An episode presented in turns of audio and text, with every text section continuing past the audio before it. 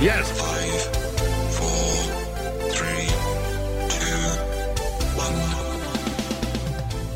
Welcome to Up in Your Business with Kerry McCoy, a production of flagandbanner.com. Through storytelling and conversational interviews, this weekly radio show and podcast offers listeners an insider's view into the commonalities of successful people and the ups and downs of risk taking.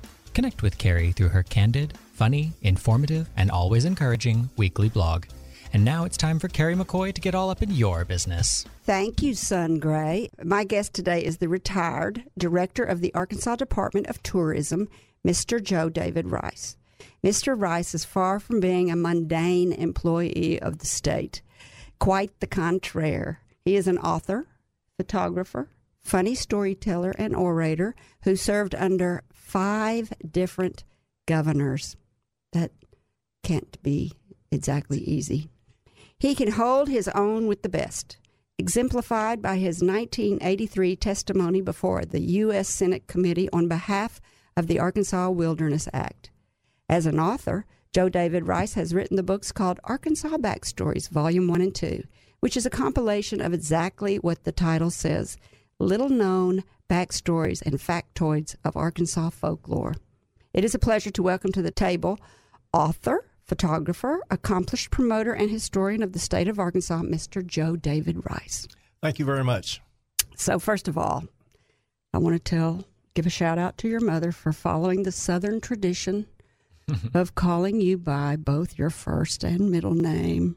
Thank you, Joe David's mother. Sometimes, if I'm in trouble, she puts a heavy accent on the first. Joe David. I do it the other way around. Joe David. That's the way I do it. As Ernie Dumas would say, Joe David, you are a true Arkansawyer.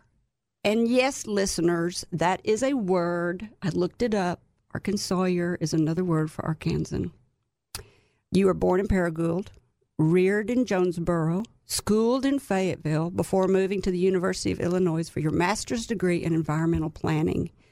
I read as a young man, you and some of your friend, friends created the first mountain bike trail in the state. Is that true? Well, it was the first mountain bike trail in Craighead County. Uh, it may may have been one of the first in the state because this was back in the uh, late 50s, early 60s. So it was an accidental mountain bike trail. So, how did that come about? Were you in high school? Were you in college? No, I was in uh, grade school and junior high, and uh, there was a 20 acre piece of land behind our subdivision, and we just had free reign over that. We went up there with our shovels and hatchets and axes and created a, a series of trails where we could just ride like uh, banshees through the woods. You are a can do kind of guy. Well, you know, you have you're sort of left to your own resources. We we had plenty of resources to pull that off. You know, that kind of bothers me about today. You couldn't let your kids do that today. We had no idea what bike helmets were, nothing to do about bike locks. You know, we were just out there having a good time. Or being stolen No, or kidnapped. Hmm. Or hide- was sort of a Norman Rockwell kind of town to grow up in. Yeah. You know, and we if, if stuff was happening, you didn't know about it because we didn't have the communications we have today. So that naivety was kind of freeing, I guess. It, it was a good life, it really was, and it was still good today. So they did credit you for making the first mountain bike trail in the state of Arkansas. You have been credited for that. Well, I'll take that, but it was uh, a joint effort between Larry and Dwight and Bobby. The rest and there had us, to be other kids out there doing that in other parts of the state too. probably so, undoubtedly. Uh, so you decided to you love the outdoors. You decided you were going to get a degree in environmental planning. You went to Illinois for a master's. What did you think you were going to do with that degree? What career were you seeking? I was hoping to come back and uh, work for Arkansas State Parks, and I did that for a while, and then uh, they moved me over to the tourism division, and I just stayed quite a while there. So you did work for the Arkansas State Parks and Tourism. They're the same. What do you mean? Well, uh, You're the director of the State Parks and Tourism. at the time I worked, it was the Department of Parks and Tourism. We had a state parks division where I got my first job with the department, and then they sw- switched me over to the tourism division where I was more in charge of trying to promote the state and get more tax dollars generated. Oh, so you weren't out in the world as much as you'd like to have been, probably. I was out in the commercial world, but uh, I Making still got speeches? to travel the state, Making speeches. going to a lot of chicken lunches and things like that. Yes. Mm-hmm. Uh, Rex Nelson has a great website. What's the name of that website? He was on the radio show with us. Chicken, Fried Pies. fried chicken, fried chicken. Southern fried chicken. Uh, it kind of sounds like you did what he did a lot. Yeah, I did get paid as well as Rex, but it was fun. Oh, I don't know about that. Um, so you began your career before that, I do believe, as an entrepreneur. You were the co-owner of the Buffalo River Outfitting business. Yeah, it was on Highway 65, about halfway between uh, Conway and Harrison, up around Marshall. That was a great experience to go out there and see how people reacted to the river and and and what uh, really turned them on and off. That was that was a good experience. How old were you when you were doing that? I was uh, probably twenty nine or thirty, something like that. Okay, so I'm confused. Did, did, it take? How long did it? So did you do that while you were working for the state parks? Yes, uh, before I started working for the tourism division, I did that on weekends. Oh, you were you married? Yes, uh huh. Your and, wife would let you go off for the weekends? Uh, well, she would go with me, so would our two boys. So it was a, a family adventure. I gotcha. And you were co-owner, so you were an entrepreneur. That's right. And I got to drive the bus and tote canoes and, and put them in the water and pick up people and pick up trash and try to deal with the National Park Service when they would give us the latest regulation. How did you meet your wife? Uh, I'm a, my current wife, shall we say? Uh oh, maybe I should maybe I should go in somewhere I shouldn't go. I'm. Uh, we were introduced uh, about 15 years ago with by some mutual friends in El Dorado, and uh, i am the happiest man in the state right now. Oh, so how long have you been married this time? Uh, we've been married uh, soon to be 10 years. Well, that's a pretty long time, and you're still the happiest man in the state. I am. I'm a very lucky man. That's great. Great story. Um, when uh, you also have been cre- have been uh, accredited with uh, making the Arkansas Floaters Kit. What is that? That was one of my first jobs when I got transferred over to the tourism division. We had a lot of people come into Arkansas saying they wanted to go floating, go canoeing, mm-hmm. and there was no single source for them to get information. So we put together this kit that uh, was 20 pages long for for 20 different creeks and rivers in the state. On one side, it had the map with all the access points and showed you where the, the rapids were and put out points and all. On the flip side, it had a, a written description of what you could expect uh, when you went floating on the Caddo or Cadron or Buffalo or War Eagle or whatever stream you happened to go on. And it, it was very well received. Well, I thought the Arkansas Floaters Kit was going to be a flashlight, a bottle opener, and a first aid kit. no, you had to provide those on your own, Kerry. Well, why is it called the Arkansas Floaters Kit? It should be called the Arkansas Floaters Map. Well, it was a, a collection of 20 maps and uh, all kinds of resources, so we just decided to call it a kit. Is it still available? No, it went out of print years ago. Well, you know, you can make things printed really easy these days. I wonder why nobody's done that. It's probably changed. It's probably a moving target, isn't it? I think you can download it at the Parks and Tourism website today, though. If you were to pick a, a river of all the rivers, it sounds like you know a lot about the Arkansas rivers from your child, from your from your young adult ages. Which rivers would you pick? to, to float. To float, you know, everybody's heard of the buffalo, mm-hmm. but um, I think the Piney up north of Russellville uh, probably has much of it better whitewater. Uh, it's not nearly as crowded. The mulberry's great. If you want to see a really underappreciated river in Arkansas, I'd recommend go down to Southwest Arkansas, check out the Cossatot. It's uh, one of our newer state parks, and it's the most rugged whitewater in Mid America. And it's, it's, the most what? Rugged whitewater stream in Mid America. In the South? In the Southwest flows out of the Ouachitas, heads up near Mena, and flows straight south uh, through the heart of the Ouachitas. And uh, it's one of those rivers that uh, I'd recommend you hike along rather than float, unless you're a, a really good canoeist. What's it called? The Cossatot. Supposedly, that's an Indian term, Native American term for skull crusher. And uh, people uh, can get their skulls crushed, certainly get their boats crushed down there. Um, the Ouachita Rivers, I have been told, or the Ouachita Mountain, I've been told, is the only mountain that runs. Is it east to west? Yes. I think you and Jim Daly had that conversation a few months ago. The Ouachitas, as he pointed out, are actually folded where the t- tectonic plates came together and lifted up the mountains, and the Ozarks are an uplifted plateau that got you know eroded away. So Ozarks technically aren't mountains. Ouachitas are. If you're a geologist, I think they're both mountains. All right, this is a great place to take a break. When we come back, we'll continue our conversation with the very interesting and accomplished promoter and historian of Arkansas, Mr. Joe David Rice, who was the director of the Arkansas State Parks and Tourism for 30 years, serving under five governors. We'll talk about what that was like. We'll also hear some state park stories and find out what his favorite places are in Arkansas. We'll be back after the break. You're listening to Up in Your Business with Kerry McCoy, a production of flagandbanner.com. Over 40 years ago, with only $400, Kerry founded Arkansas Flag and Banner.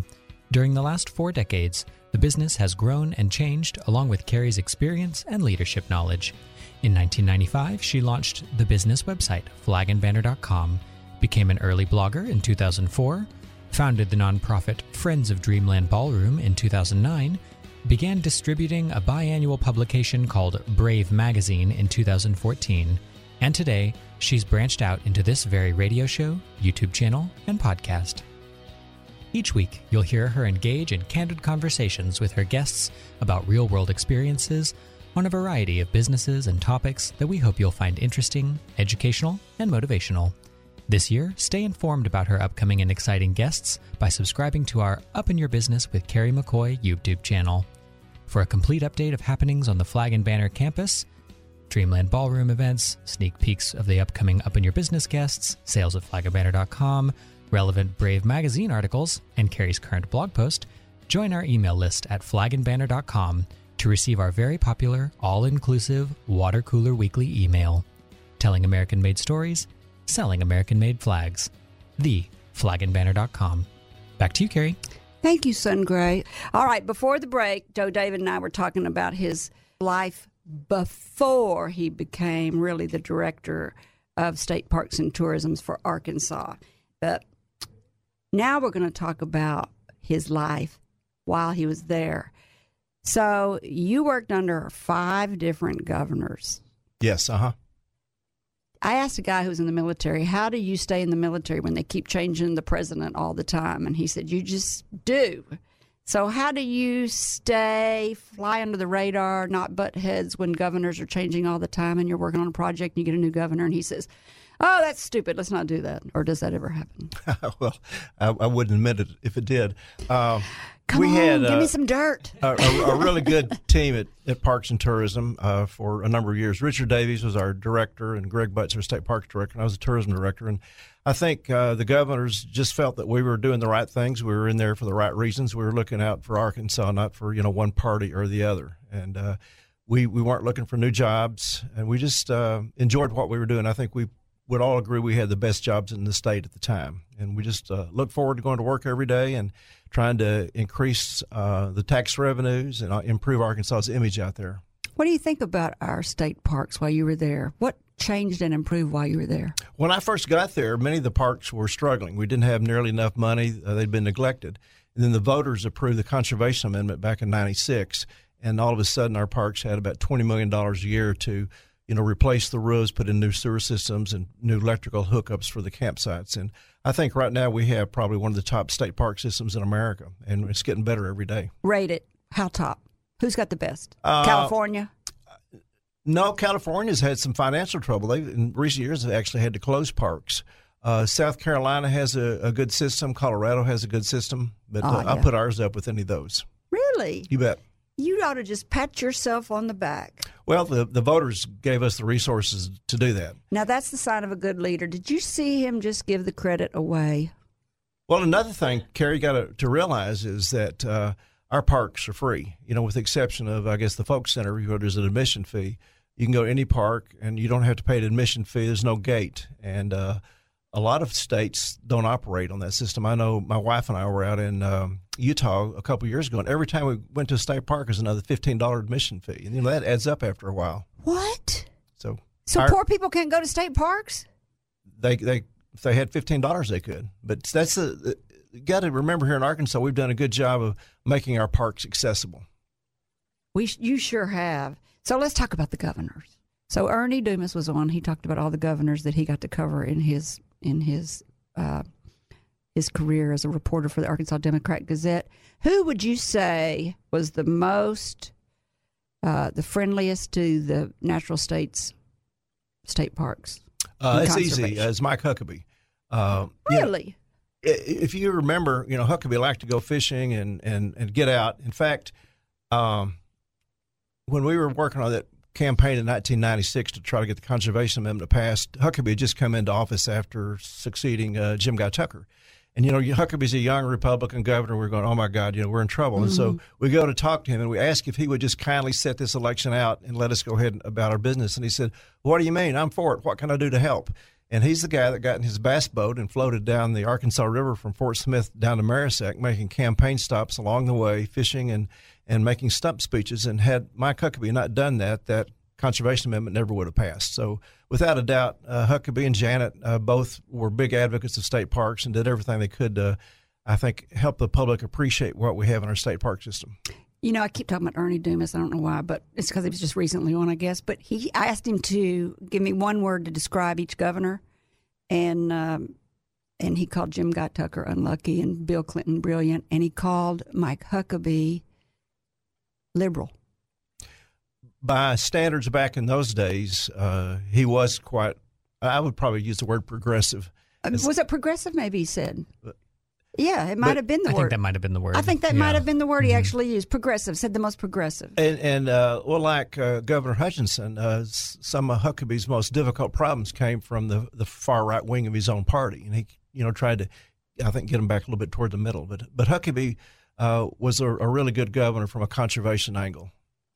So uh, I would have thought that it would have been maybe uh, Governor Clinton because I think it was during his tenure that he changed to the name, our name of our state, or from uh, the land of opportunity. I don't even know if people realize we used to be called the land of opportunity to now the natural state, and I think that was in Clinton's tenure. Yeah, but he really didn't have anything to do with that. That was pretty much Bobby Glover out of Carlisle, state representative, uh, who who did that. He, Bobby Glover gets the credit for that. Did you have a? Did you? Were you a part of that too? I wondered. Oh, in the background, I was helping when I could. Mm-hmm. Is there one that you would say um, was the least favorite or the hardest to work with about it? Oh, every governor has his or her. We don't have any her governors yet, but has his own uh, agenda, I guess. Mr. Clinton liked uh, education, and I know that we were trying to to improve departmental funding at Parks and Tourism, and he said, "Well, as soon as we get the roads fixed and the education fixed, we're going to take care of you." But we all know that the roads were never going to be totally fixed, and education not completely fixed. So uh, we had to sort of get in line there. Um, I know that uh, Mike Beebe said if he could make one change to his administration, it would have been that hog farm permit up in Newton County. Oh, I'm And, glad you uh, brought that up. That that was something that sort of fell through the cracks during his watch, um, and he he much regretted that. I know. so tell our listeners what you're talking about. Well, back uh, I don't know six or eight or ten years ago, some farmers up in Newton County had lived on the land for multi many generations. And they were trying to make a living up there, and they decided that perhaps a hog farm would be the way to do it. And so they went through the permitting process, and the folks at the Department of Environmental Quality. Um, I don't think were sort of asleep at the wheel. Anyway, they permitted it. It was probably the, the worst place in Arkansas you could put a hog farm because it was uh, right on top of some uh, limestone where the sewage would leak right through to the, the groundwater. And they were not malicious. They just were trying to make a good living. And then they got the hog farm up, and then people, you know, rose up in arms saying, gosh, this is going to hurt the buffalo. And so it's been a, a number of years, but with the Nature Conservancy's help and Stacy Hurst at the Department of Arkansas Heritage now, Parks, Heritage, and Tourism, and the governor, uh, the the hog farm was purchased by the state, and all they have to do now is drain the sewage ponds or, or pump it out, Mm. and the, the buffalo will no longer be threatened. And you're talking about the Buffalo River. They were at the top of the Buffalo River, which Yes. is a uh, it's a it's a federally protected Yeah. river, isn't it? It's called the Buffalo National River. It's actually a unit of the national park system, but it's not a national park. But it's about 95,000 acres uh, owned by you, me, and the other 300 million people in America. And they were saying that the it was floating downstream into where families were floating, and it was becoming a health hazard to the people that were canoeing and swimming in the water. Yeah, that those were the allegations. Um, I'm not sure there were any actual public health threats just yet, but there was no question that that sewage stuff was leaking into Big Creek, which flowed into the Buffalo, and there were algae blooms, and the, the water quality had had severely diminished right below the confluence of those two creeks. So Mm-hmm. uh, this will be a, a good solution, and the, the governor took the lead on that, Governor Hutchinson. And I can't believe they bought the land. That was great. Good for them. They actually bought a conservation easement, so they the families I think will still own the land, but they can no longer operate a hog farm there. Uh, all right. Uh, let's talk about as the director of state parks. I'm sure you've had some crazy questions. One time I heard you speak, and you said some of the funniest things that you've ever been asked was about the passion play. Uh, yeah, that's. Uh, let's see. There's so many stories. Like, let me let me talk, tell you another one first. Uh, some of our state parks uh, where we would have uh, campgrounds and restrooms, like at um uh, one of the Civil War commemorative parks. You know, people would come up and say, um, "Why is this a a state park?" Because all the restrooms and campgrounds must have been there for the soldiers. I mean, they just couldn't figure that out. It's just it's just so people ask the dumbest things. Um, Why is this a state park? yeah, and uh, we had uh, there was a tourist attraction up in Eureka called Dinosaur World, and people would call us and ask for the money back because the dinosaurs weren't living; they were stone replicas. We went there, didn't we, son? Yeah, Gray? and uh, the uh, Christ of the Ozarks. This is what you're talking about, Kerry. We had actual tourists look up at the statue, Christ of the Ozarks, and they said, "Was that thing natural or man-made?" And you know, how do you answer those kinds of questions? You're like, it's concrete and 20 feet tall. It's like a, a time uh, when I owned the canoe business. We put this couple in from Louisiana, and it was a beautiful day, spring day in May. You know, seventy degrees, no humidity, big white clouds against the deep blue sky. And I, I put them in the, and pushed them into the river. And the guy does one of these timeout signs, and over the roar of the rapids says, "Which way do we go?" And I had to point downstream. Uh, but Up, paddle up the whole day. but what was interesting about that job is when you pick people up, uh, at the end of the day, most of them had fallen in love with the state and they were ready to buy a piece of paradise. Now, that was say 95%, Kerry, but and you're saying, well, Joe David, what about the other five? Well, we determined after careful analysis it was couples taking their canoe trip when they were having problems with their relationship, and they thought a canoe trip would be a great way to patch things up, and that won't work. I tell you what, a canoe trip, yeah.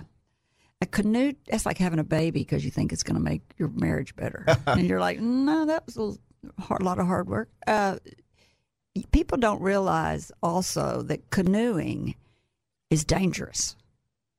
Well, it can be in the right conditions, the It- wrong conditions. I have almost died before. Don't act like it's not. More than once, I have almost died. Well, Because you get out there in the spring when the water's high and you don't know anything about it. And you've tumped over and you're freezing and you don't have a wetsuit on. I mean, you know, it's.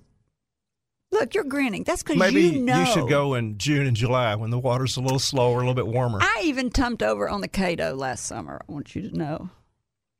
That was my grand. It was hilarious. It was my granddaughter's fault.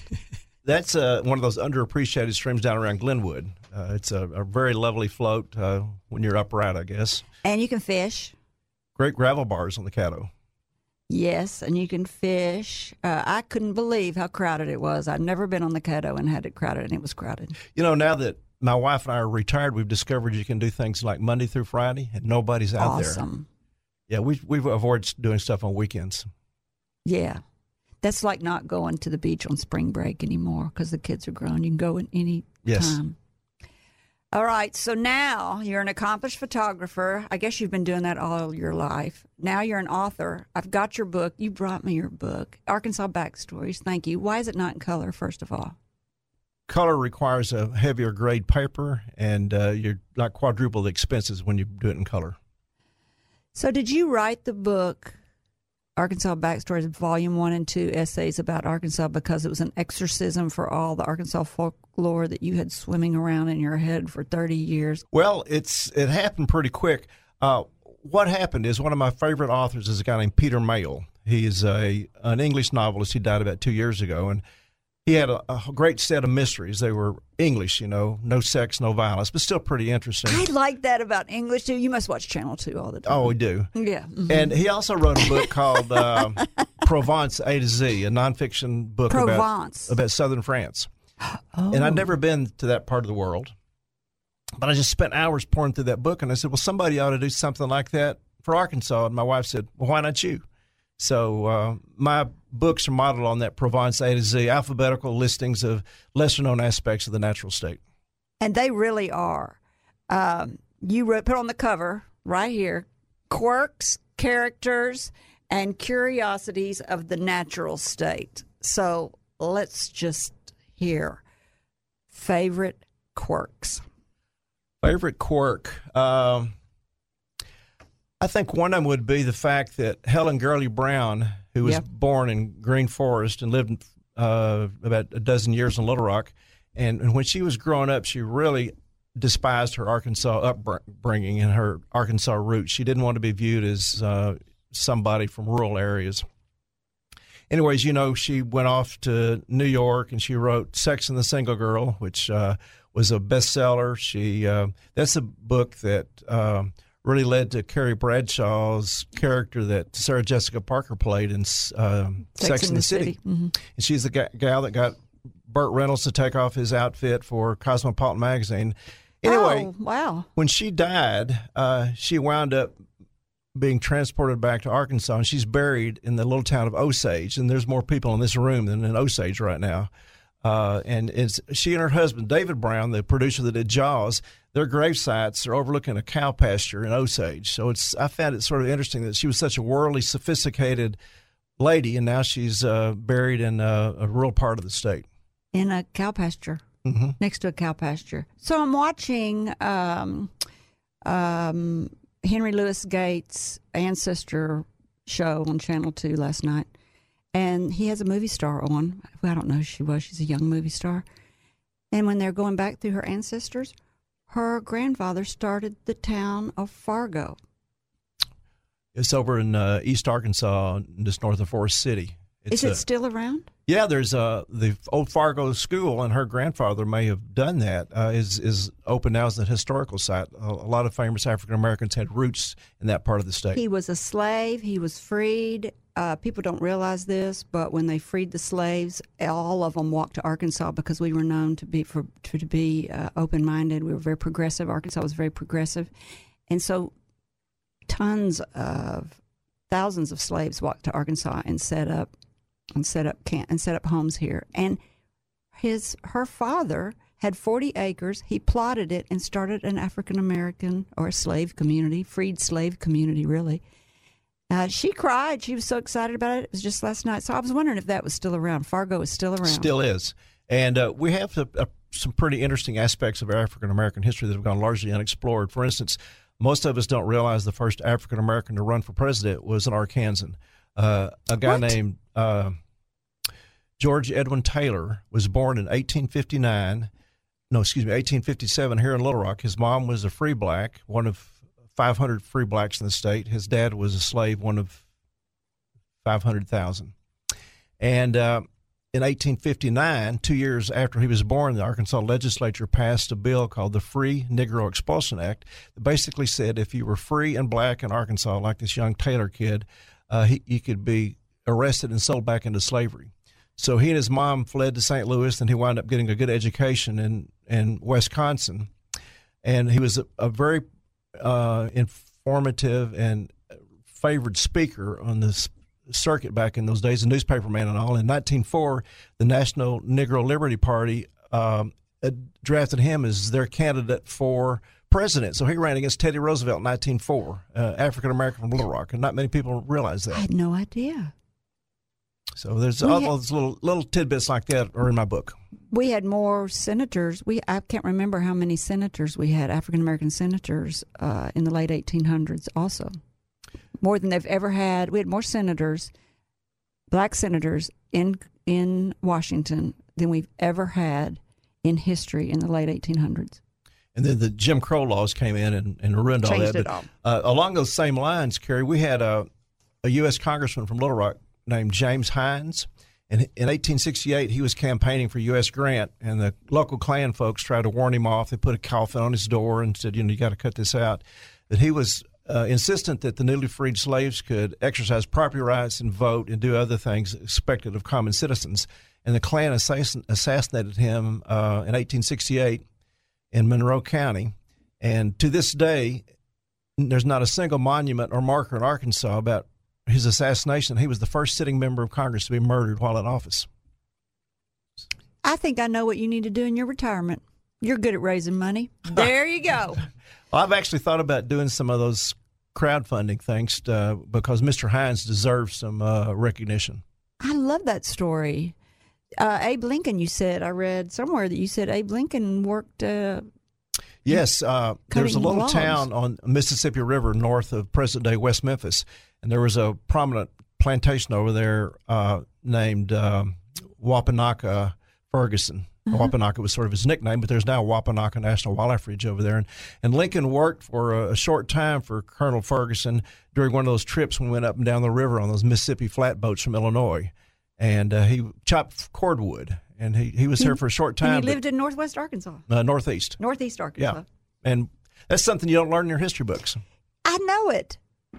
Uh, so I love your book. It's got uh, each of these is a little essay, so they're only one page long. How many? I can't. You didn't number these. How many do you think there are essays? There's about book? 140 altogether. And I had over 300 to begin with, but I, I had to cull some out. Like I had read that Edgar Allan Poe lived in Arkansas, and I couldn't get that confirmed. Uh, I had read that Joseph Kennedy, the patriarch of the Kennedy clan, had some uh, Arkansas connections. And I talked to his official biographer, and he said, Well, Mr. Rice, there are no files in the uh, family um, files that I've seen that mention Hot Springs. And I said, Well, do you think those would be in the official files? Uh, I'm a sort of chronic smartass, Yeah. uh, but I let it go. And so Kennedy fell by the wayside, and so did uh, Aldo Leopold, who wrote the Sand County Almanac, because I didn't find much about him. And I'd also seen that pythons had uh, gotten a start in southeastern Arkansas. But The snake. yeah, and I talked to the herpetologist. He said that he doesn't think they're breeding yet. Those were the results of some irresponsible pet owners. But he also said with climate change, watch out. Pythons in Arkansas. All right, this is a great place to take a break. When we come back, we'll continue our conversation with the very interesting author and historian of Arkansas, Mr. Joe David Rice, who, after 30 years, has retired as the director of Arkansas State Parks and Tourism. For more stories and his favorite places to visit when we come back. We have a special message for you today from the director of the Friends of Dreamland, Matthew McCoy. Coming up Saturday, June 17th, the Mosaic Templars Cultural Center is going to be throwing their annual Juneteenth celebration. The day starts with a marathon and continues all day up and down historic 9th Street. Food, music, fun of all kinds. More information on all the events leading up to the day and Juneteenth in the Rock is at juneteenthlittlerock.com. juneteenthlittlerock.com. As for the Friends of Dreamland, they're going to participate, ready to show off some of the amazing work they've been doing. You can join the Friends of Dreamland at 1 p.m. on that day for a tour of the Taborian Hall and the Dreamland Ballroom. During the marathon race that starts that day in the morning and right up until 3 p.m., they'll also be hosting an open house. Plenty of opportunities to view the Dreamland Ballroom, which you hear us talk about on this program many times. June 17th is the day. JuneteenthLittleRock.com is again the website to find out all the schedule of events for Juneteenth in Rock. And the Friends of Dreamland hope you stop by Taborian Hall and the Dreamland Ballroom on that day. Back to Kerry McCoy now on today's Up in Your Business. You're listening to Up in Your Business with me, Kerry McCoy, and I'm speaking today with retired director of Arkansas State Parks and author of the book aptly named Arkansas Backstories, Mr. Joe David Rice. Before the break, we were talking about um, life growing up in Arkansas, little Joe David. Then we were, and then we were talking about life as a state parks director. And then we started talking about his book and the funny stories, and that's really the best part. And that's where we want to stay because the stories are really good. And this one, it really caught me. Acropolis. Oh yes, back in uh, the 1820s, I think some of our leaders were trying to be sort of grandiose in this uh, new territory we had here called the Arkansas Territory, and uh, they changed the name of Little Rock to Arkopolis, and that is actually found on a bunch of maps published in the 1820, 1822 era. Uh, but it's uh, short lived and it's back to Little Rock as a result. I like. Now, was the state cap? You're talking about the city was named that, or the state capitol building was named that? Uh, the city itself was named Arkopolis. I think that's a great name. It's a play on words, don't you think? Yeah, it, it was, uh, I think, based on some uh, a, a, a fine building over in Greece. That's right. That was on a hill. Yes. I mean, and then so they so they took Acropolis and turned it into Arkopolis, Yes. which is really tricky for everybody out there. But it's It looks funny on maps, uh, but in my book, I think I actually show a map that shows Arkopolis, where Little Rock is presently located. so. How many state parks are there in Arkansas? 52. So now we're going to put another one on that pig farm at the top of the Buffalo River where we got access to it. I think we'll just sort of let that quietly uh, fade away, let the smells and, and all uh, go back. We got, know- you know in, that- in addition to 52 state parks, we have eight national park units in the state, too.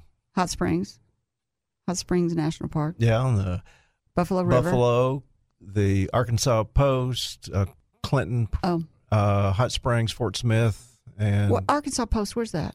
It's over in East Arkansas, uh, right where the uh, near where the Arkansas River flows into the uh, Mississippi. Oh, because it used to be such an important uh, It was uh, port. the only. It's in fact, it's probably the oldest continual settlement, uh, Anglo-American settlement on the west side of the Mississippi River. It's worth a visit. Big alligators over there in the summer. You might enjoy those. Mm. Um, do you have a favorite park? I, mean, I just want to mention this too, though. It's weird that they build parks on top of uh, waste management sites. Like city parks. Yeah. Well, um, sometimes that may be the best use of that land. It's like uh, here in Little Rock. The ballpark. Yeah, but we've got like build parks in floodplains, which like Murray Park, Rebsamen Park. Those that's a fine use of land because the water comes up and goes out of the way. And uh, for building parks on on landfills, if, Landfills. if the if the um, landfill has been properly done, uh, it's it's not a bad way to use the property. yeah, but then when you're you're sliding into base and you piece of glasses. Well, you hope they put enough topsoil on there. You're not going to be hit with jagged metal or glass or anything, or methane leaks or anything like that. It's, it's just weird to me, I think. Uh, but anyway, uh, I'm digressing. Sorry. Uh, so, do you have a favorite park?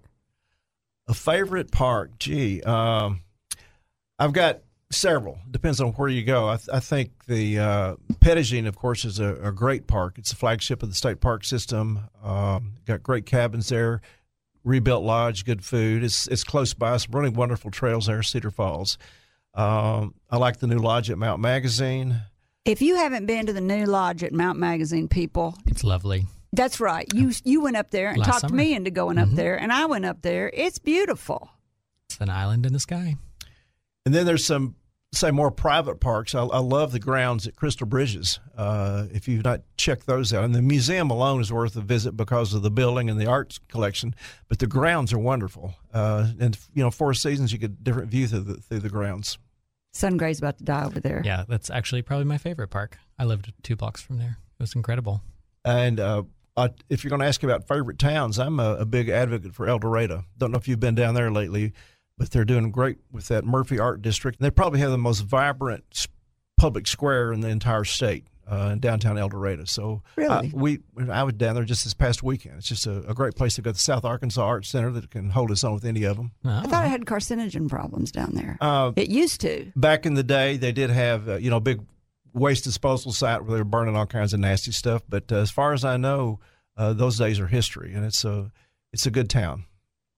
Well, I'll be darned. I didn't. I didn't know that either. That's Plus, really interesting. They are they've about got the road from here to there fixed. You know they've been trying to put a four laner in.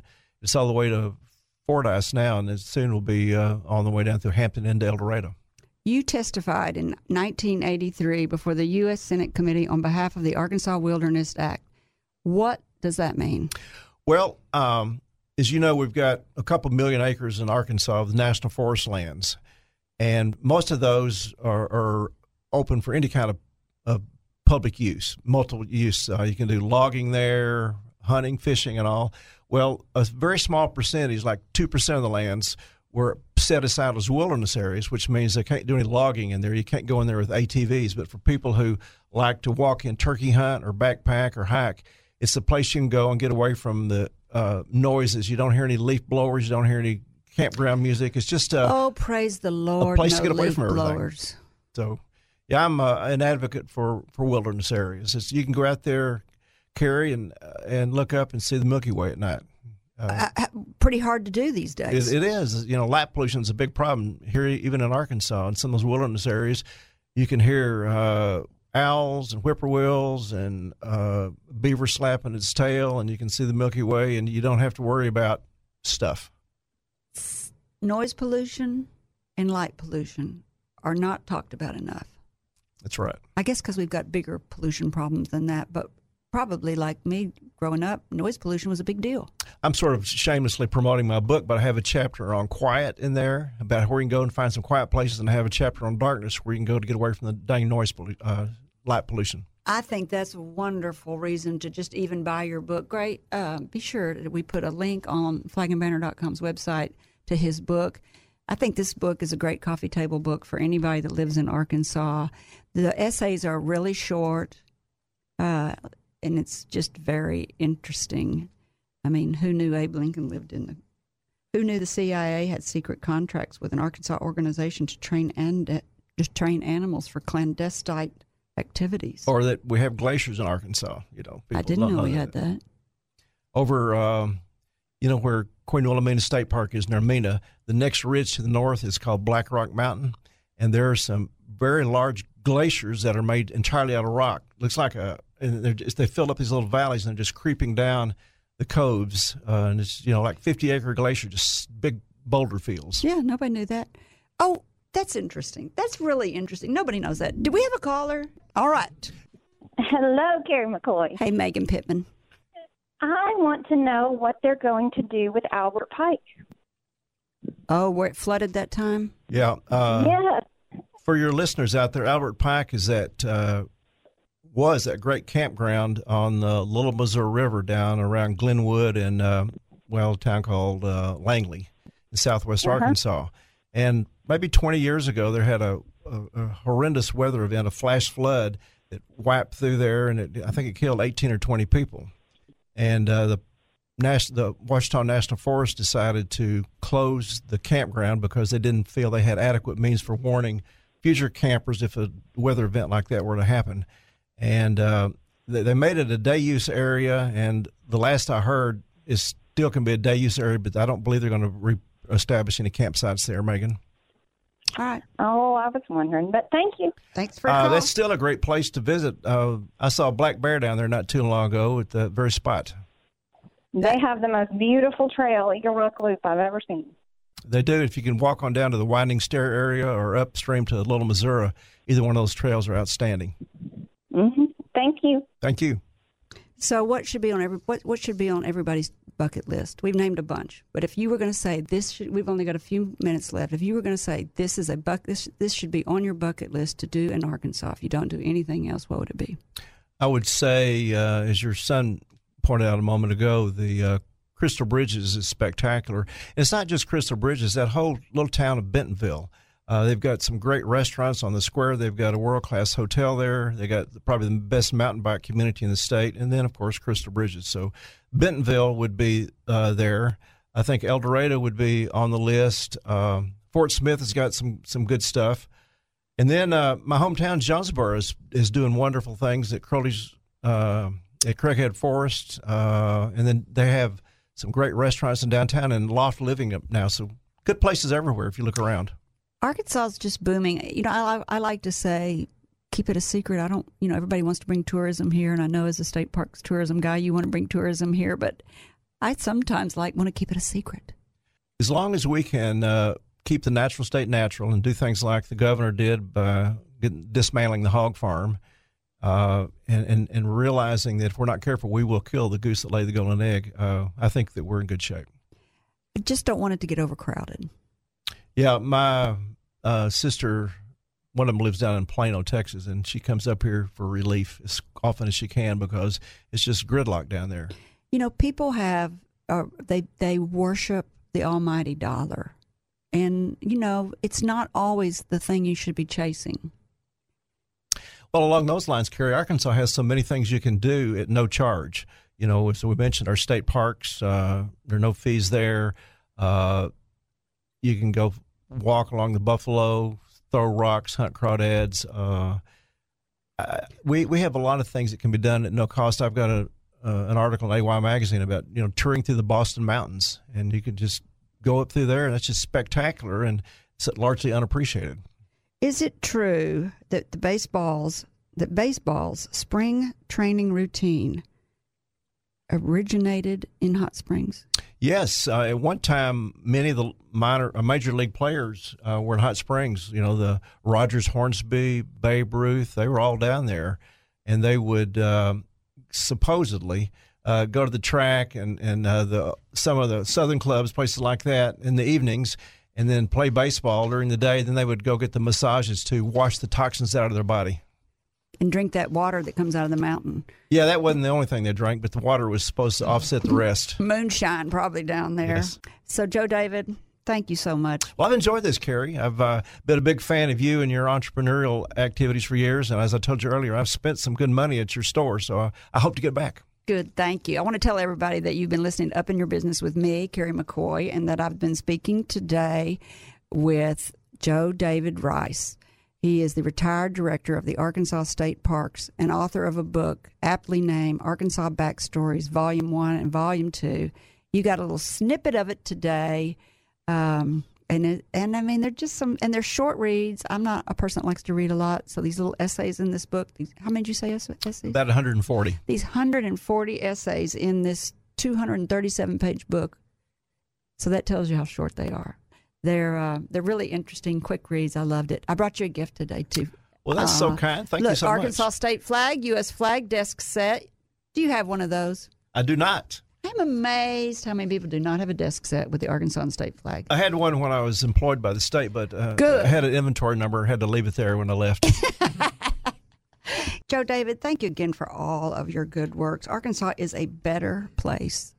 The planet is a better place because of you and what you've done. Well, thanks. We had a, a good team at Parks and Tourism. I'm proud to have worked for them. There he goes again, giving away the credit just like a real pro.